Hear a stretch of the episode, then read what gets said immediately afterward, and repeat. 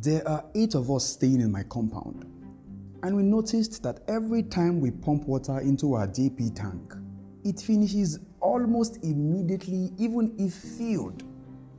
We decided to check for the problem, and we discovered two things.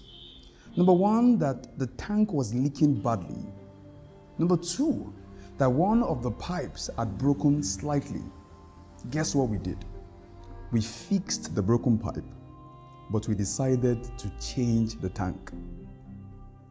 The pipe, as small as it looks compared to the tank, is the connector between the source and the tank. In other words, without the pipe, it is difficult, almost impossible to get water from the source into the tank. My friend, choose to be a pipe today. Be that person that shares opportunity within your disposal. Make yourself a shoulder for others to cry on. Be willing to help others as much as you can. You know what?